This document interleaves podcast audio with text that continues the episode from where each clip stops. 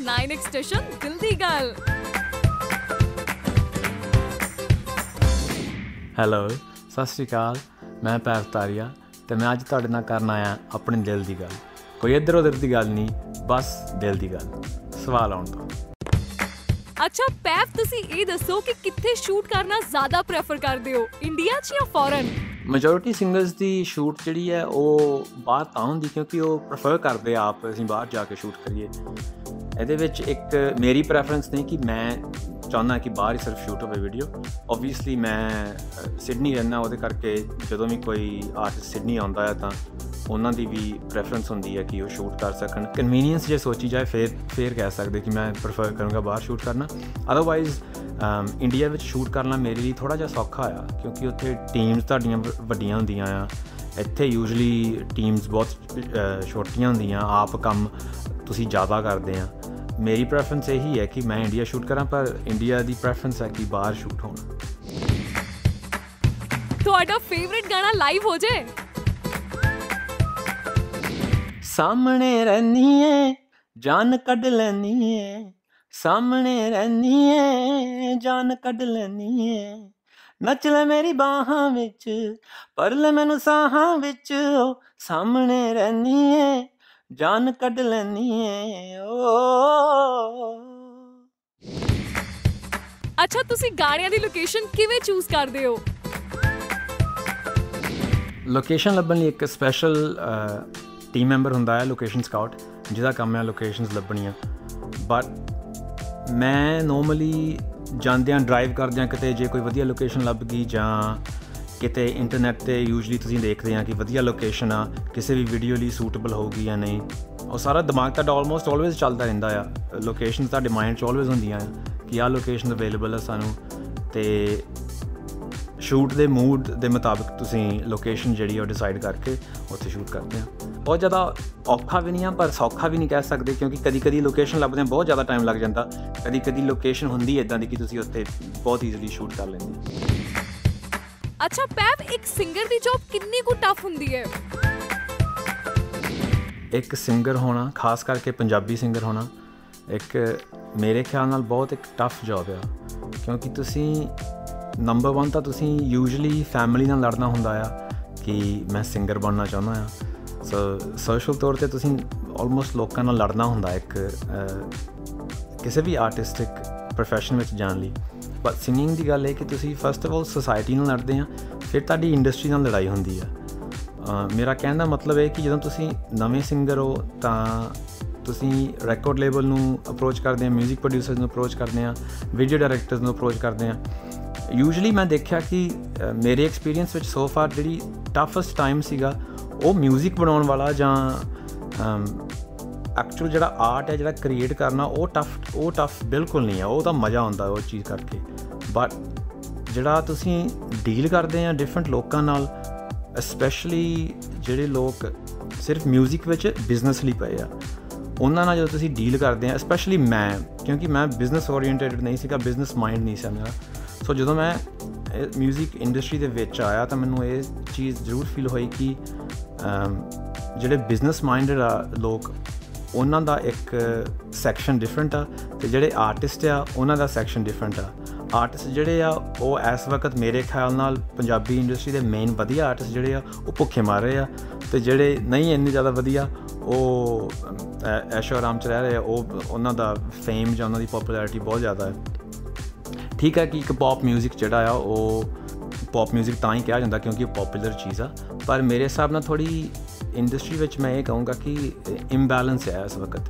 ਕਿ ਜਿਹੜੇ ਲੋਕੀ ਜਾਂ ਜਿਹੜੇ ਸਿੰਗਰਸ ਜਿਨ੍ਹਾਂ ਨੂੰ ਮੈਂ ਜਾਣਦਾ ਜਿਹੜੇ ਵਧੀਆ ਆਪਣੇ ਦਿਲ ਤੋਂ ਕੰਮ ਕਰਦੇ ਆ ਉਹਨਾਂ ਨੂੰ ਇੰਨੀ ਜ਼ਿਆਦਾ ਲੋਕਾਂ ਵੱਲੋਂ ਇੱਕ ਪੋਜ਼ਿਟਿਵ ਫੀਡਬੈਕ ਨਹੀਂ ਮਿਲਦੀ। ਪੈਪ ਤਾਰੀਆ ਦਾ ਫੇਵਰਿਟ ਵੀਡੀਓ ਡਾਇਰੈਕਟਰ ਕੌਣ ਹੈ? ਮੈਨੂੰ ਪਰਸਨਲੀ ਬਲਜੀਤ ਸਿੰਘ ਦਿਓ ਜੀ ਦਾ ਵਰਕ ਬਹੁਤ ਜ਼ਿਆਦਾ ਵਧੀਆ ਲੱਗਦਾ ਰਿਹਾ ਸ਼ੁਰੂ ਤੋਂ।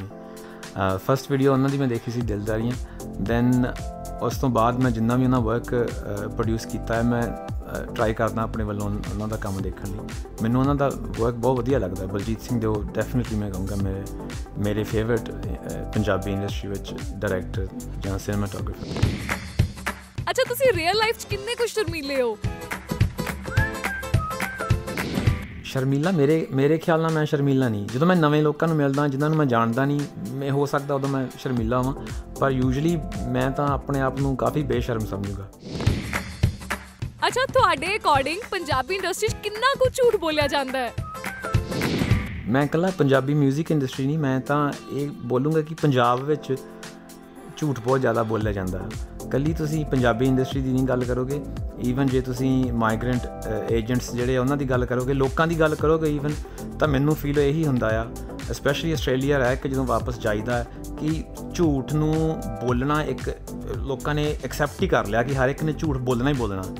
ਬਹੁਤ ਔਡ ਜੀ ਫੀਲਿੰਗ ਹੈ ਮੈਨੂੰ ਕਿ ਇੱਕ ਸਾਡੀ ਅ, ਜਿਹੜੀ ਕੌਮ ਆ ਇੱਕ ਪੋਜ਼ਿਟਿਵ ਕੌਮ ਸੀਗੀ ਜਿਹੜੀ ਸੱਚ ਤੇ ਇਹਨਾਂ ਦੀ ਸ਼ੁਰੂਆਤ ਹੋਈ ਆ ਪਰ ਮੈਨੂੰ ਹੁਣ ਫੀਲ ਹੁੰਦਾ ਕਿ ਸੱਚ ਤਾਂ ਬਿਲਕੁਲ ਨਹੀਂ ਰਹਿ ਗਿਆ। ਆਲਮੋਸਟ ਸਭ ਕੁਝ ਹੀ ਝੂਠਾ ਆ। ਸਾਨੂੰ ਇਦਾਂ ਲੱਗਦਾ ਹੈ ਕਿ ਪੈਵਤਾਰੀਆਂ ਨੂੰ ਗੁੱਸਾ ਬਹੁਤ ਘੱਟ ਆਉਂਦਾ ਹੈ। ਗੁੱਸਾ ਮੈਨੂੰ ਘੱਟ ਨਹੀਂ ਗੁੱਸਾ ਮੈਨੂੰ ਬਹੁਤ ਜ਼ਿਆਦਾ ਆਉਂਦਾ ਆ। ਸਪੈਸ਼ਲੀ ਜਦੋਂ ਮੈਂ ਦੇਖਦਾ ਕਿ ਕੋਈ ਅਨਿਆਏ ਹੋ ਰਿਹਾ ਹੋਏ ਜਾਂ ਕੋਈ ਇਦਾਂ ਦੀ ਚੀਜ਼ ਮੈਨੂੰ ਉਦੋਂ ਗੁੱਸਾ ਕਾਫੀ ਜ਼ਿਆਦਾ ਆਉਂਦਾ ਆ। ਇੱਕ ਆਈ ਸਪੋਜ਼ ਇਹ ਮੇਰੀ ਇੱਕ ਪ੍ਰੋਬਲਮ ਵੀ ਹੈ ਜਿਹਨੂੰ ਮੈਂ ਸੋਲਵ ਕਰਨਾ ਚਾਹੁੰਦਾ ਕਿ ਮੈਨੂੰ ਗੁੱਸਾ ਘੱਟ ਆਵੇ।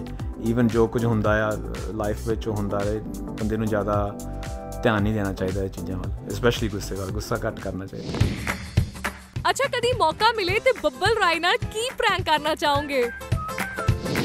ਜੇ ਬੱਬਰ ਰਾਏ ਨਾਲ ਪ੍ਰੈਂਕ ਕਰਨਾ ਹੋਏ ਤਾਂ ਮੈਂ ਬੱਬਰ ਰਾਏ ਨੂੰ ਇਸੇ ਤਰੀਕੇ ਨਾਲ ਆਫਰ ਕਰੂੰਗਾ ਇੰਡੀਅਨ ਕ੍ਰਿਕਟ ਟੀਮ ਵਿੱਚ ਪਲੇ ਕਰਨ ਲਈ। ਕਿਉਂਕਿ ਬੱਬਲ ਇੱਕ ਕ੍ਰਿਕਟ ਪਲੇਅਰ ਆ ਵਧੀਆ ਬਹੁਤ ਵਧੀਆ ਕ੍ਰਿਕਟ ਪਲੇਅਰ ਆ। ਸੋ ਜੇ ਉਹਨੂੰ ਓਪਰਚ्युनिटी ਮਿਲੇ ਕਿ ਇੰਡੀਆ ਲਈ ਪਲੇ ਕਰਨ ਲਈ ਤਾਂ ਮੈਨੂੰ ਫੀਲ ਹੁੰਦਾ ਕਿ ਉਹ ਪ੍ਰੈਂਕ ਬਹੁਤ ਵਧੀਆ ਹੋਊਗਾ ਉਹਦੇ ਲਈ।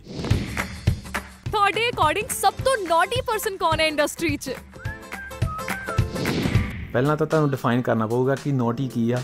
ਜੇ ਤੁਸੀਂ ਨੌਟੀ ਮੇਰੀ ਡਿਕਸ਼ਨਰੀ ਵਿੱਚੋਂ ਪੜੋ ਤਾਂ ਮੇਰੇ ਹਿਸਾਬ ਨਾਲ ਜੱਸੀ ਮੇਰੇ ਹਿਸਾਬ ਨਾਲ ਸਭ ਤੋਂ ਜ਼ਿਆਦਾ ਨੋਟੀ ਆ। ਮੈਨੂੰ ਫੀਲ ਹੁੰਦਾ ਜੱਸੀ ਗਿੱਲ ਪੈਵ ਕੀ ਤੁਹਾਨੂੰ 올 ਰਾਊਂਡਰ ਦੇ ਨਾਮ ਨਾਲ ਬੁਲਾਉਣਾ ਸਹੀ ਰਹੇਗਾ? ਨਾ ਤੁਸੀਂ ਜੋ ਮਰਜ਼ੀ ਰੱਖ ਸਕਦੇ ਆ ਉਹ ਤੁਹਾਡੇ ਤੇ ਡਿਪੈਂਡੈਂਟ ਆ। ਬਾਕੀ ਜੇ 올 ਰਾਊਂਡਰ ਦੀ ਗੱਲ ਆਉਂਦੀ ਹੈ ਤਾਂ ਉਹ ਤਾਂ ਇੱਕ ਆਸਟ੍ਰੇਲੀਆ 'ਚ ਰਹਿਣ ਦੀ ਮਜਬੂਰੀ ਵੀ ਆ ਤੇ ਮੈਂ ਆਪਣੇ ਆਪ ਨੂੰ ਖੁਸ਼ਕਿਸਮਤ ਵੀ ਸਮਝਦਾ ਕਿ ਜਿਹੜਾ ਮੈਨੂੰ ਸਾਰਾ ਕੰਮ ਆਪ ਕਰਨਾ ਪਿਆ ਪਰ ਉਹਦੇ ਨਾਲ ਮੈਂ ਸਾਰੇ ਕੰਮ ਡਿਫਰੈਂਟ ਟਾਈਪ ਦੇ ਸਿੱਖ ਵੀ ਲਏ ਆ। ਸੋ ਜੇ ਕੋਈ ਵੀ ਪ੍ਰੋਜੈਕਟ ਹੋਏ ਉਹਦੇ ਵਿੱਚ ਕੋਈ ਵੀ ਚੀਜ਼ ਨੂੰ ਮੈਨੇਜ ਕਰਨਾ 뮤직 ਹੋਵੇ ਵੀਡੀਓ ਹੋਵੇ ਲਿਰਿਕਸ ਹੋਣ ਕੁਝ ਵੀ ਉਹ ਮੈਂ ਆਪ ਕਰ ਸਕਦਾ। ਸੋ ਆਈ ਗੈਸ ਕਹਿ ਸਕਦੇ ਤੁਸੀਂ ਆਲ ਰਾਉਂਡਰ ਅੱਛਾ ਕਦੀ ਅਗਰ ਤੁਹਾਨੂੰ ਮੌਕਾ ਮਿਲੇ ਤੇ ਕਿਸ ਸਿੰਗਰ ਨਾਲ ਰਹਿਣਾ ਪਸੰਦ ਕਰੋਗੇ? ਜੇ ਇੰਡੀਆ ਆ ਕੇ ਮੈਨੂੰ ਰਹਿਣਾ ਪਏ ਰਹਾ ਵੀ ਆ ਤਾਂ ਮੈਂ ਬੱਬਲ ਕੋ ਰਹਿਣਾ ਬਹੁਤ ਪਸੰਦ ਕਰਦਾ ਹਾਂ। ਬੱਬਲ ਨਾਲ ਮੇਰਾ ਸ਼ੁਰੂ ਤੋਂ ਵਧੀਆ ਸਾਡੀ ਯਾਰੀ ਦੋਸਤੀ ਆ। ਤੇ ਉਹਦੇ ਨਾਲ ਆ ਕੇ ਆਲਰੇਡੀ ਰਹਿ ਵੀ ਚੁੱਕਾ ਹਾਂ। ਸੋ ਬੱਬਲ ਨਾਲ ਰਹਿਣਾ ਮੈਂ ਜ਼ਿਆਦਾ ਪਸੰਦ ਕਰੂੰਗਾ। ਪੈਵ ਮੈਂ ਕੁਝ ਇੱਕ ਚੀਜ਼ਾਂ ਦੇ ਨਾਮ ਲਵਾਂਗੀ। ਤੁਸੀਂ ਦੱਸਣਾ ਹੈ ਕਿ ਕੌਣ ਇਹਨਾਂ ਨੂੰ ਬਹੁਤ ਵਧੀਆ ਤਰੀਕੇ ਨਾਲ ਇੰਡੋਰਸ ਕਰ ਸਕਦਾ ਹੈ? ਪਕੌੜੇ? ਪਕੌੜੇ। Sachin Ahuja open jeep open jeep Dilpreet Dhillon. Mobile phone? Mobile phone. Mobile phone Jassi Gill. I don't know ਜਦੋਂ ਵੀ ਮੈਨੂੰ ਮਿਲਿਆ ਜੱਸੀ ਫੋਨ ਤੇ ਬਹੁਤ ਜ਼ਿਆਦਾ ਹੁੰਦਾ ਆਲਵੇਸ ਸੈਲਫੀਆਂ ਖਿੱਚਦਾ ਰਹਿੰਦਾ ਹੈ। I would say mobile phone Jassi Gill. ਝਾਂਜਰਾਂ। ਅਹ ਝਾਂਜਰਾਂ ਤਾਂ ਮੈਂ ਆਪਣੇ ਡੈਡ ਦਾ ਨਾਂ ਹੀ ਲਵਾਂਗਾ ਇੱਥੇ ਦਵਿੰਦਰ ਧਾਰੀਆ। ਉਹਨਾਂ ਦਾ ਇੱਕ ਗਾਣਾ ਹੈ ਮੇਰੀ ਝਾਂਜਰ। ਅਮ ਤੇ ਝਾਂਜਰਾਂ ਕਹੋਗੇ ਤਾਂ ਫਰਸਟ ਥਿੰਗ ਮਾਈਂਡ ਵਿੱਚ ਉਹੀ ਹੁੰਦਾ। ਜਿੰਨੀਆਂ ਕੀਤੀਆਂ ਸਭ ਦਿਲੋਂ ਕੀਤੀਆਂ। ਹੁਣ ਤੁਸੀਂ ਦੇਖਦੇ ਰਹੋ 9x ਸਟੇਸ਼ਨ ਦਰਸ਼ਨ ਯਾਰਾਂ ਦਾ। 9 ਐਕਸਟੇਸ਼ਨ ਦਿਲ ਦੀ ਗੱਲ।